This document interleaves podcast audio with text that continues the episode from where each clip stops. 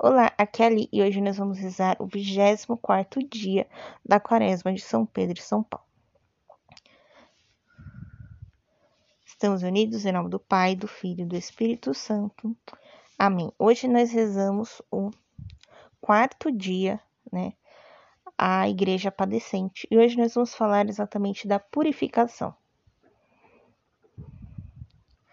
Vinde, Espírito Santo, enchei os corações dos vossos fiéis, e acendei neles o fogo do vosso amor. Enviai o vosso Espírito, e tudo será criado, e renovareis a face da terra.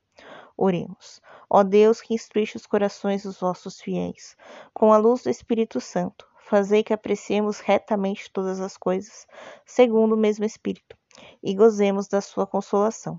Por Cristo, Senhor nosso. Amém.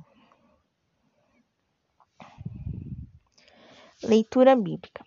Leitura da primeira carta de São Pedro, capítulo 3, versículo 18 até capítulo 4, versículo 6.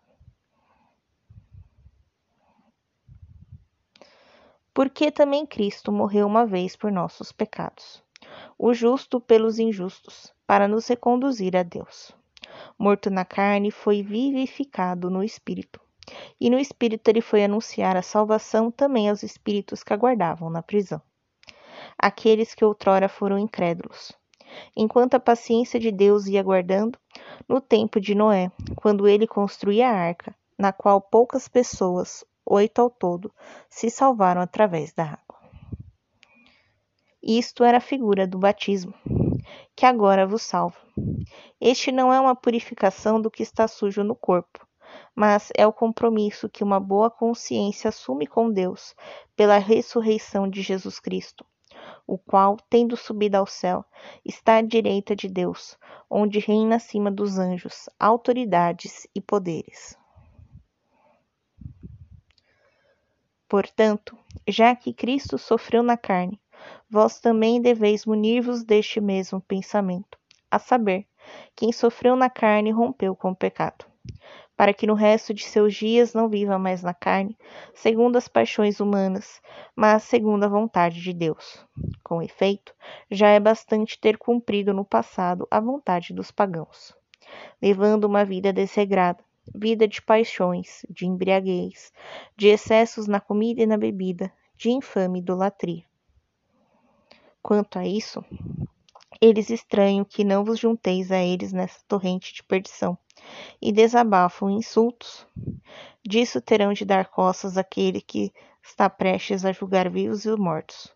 Ora, foi por isso que mesmo aos mortos foi anunciada a boa nova, a fim de que, a fim de que julgados segundo os homens na carne, vivam segundo Deus no Espírito. Palavra do Senhor. Graças a Deus. Muito bem. Veja.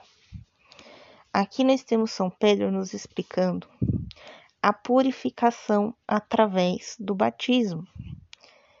E ele também nos fala, né, dos pecados, né? Então aqui você pode ver que é tudo que é excessivo, ó. Veja aqui, capítulo 4, versículo 3. Hum, bastante ter cumprido no passado a vontade dos pagãos, levando uma vida desregrada, paixão, embriaguez, excesso de comida e de bebida, e infame idolatria, ou seja, são aqui é excessos, né? Tudo que é em excesso é ruim.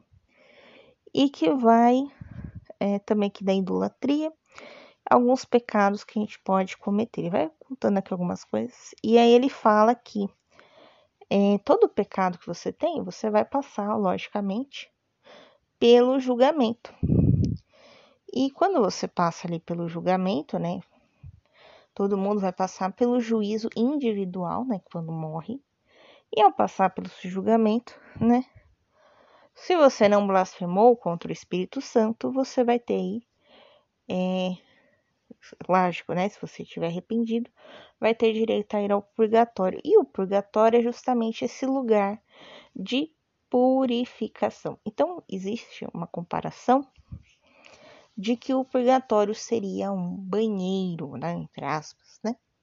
Que seria um lugar onde lavaria né, essas almas. Aqui em algum momento ele diz sobre aqui, sofrer na carne para romper com o pecado. Então, seria mais ou menos isso o purgatório. Lógico, a alma não tem carne, mas seria esse sofrimento, essa dor, né, para poder finalmente romper com o pecado, né, fazer essa limpeza para então entrar no reino dos céus.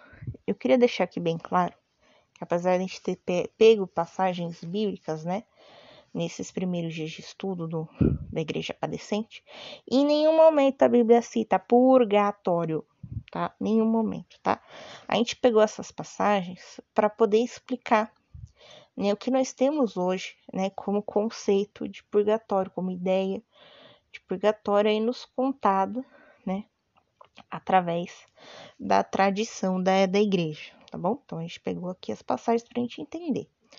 O que é certo né?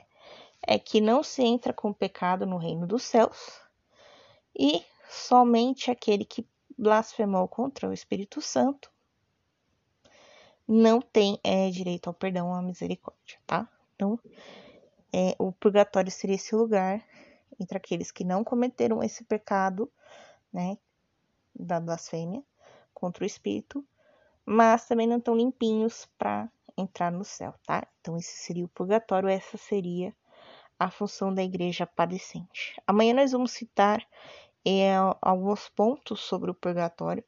Aí eu não vou pegar a leitura bíblica, eu vou pegar direto de um livro, tá bom? Então, agora eu recomendo que vocês rezem o terço da misericórdia, rezem esse terço pelas almas dos purgatório. E aqui eu vou rezar com vocês hoje, eu quero rezar uma Ave Maria porque disse uma santa, né, numa das visões que ela teve, que quando Nossa Senhora passava, era o único momento de alívio dessa dor, desse sofrimento das almas do purgatório. Então vamos rezar.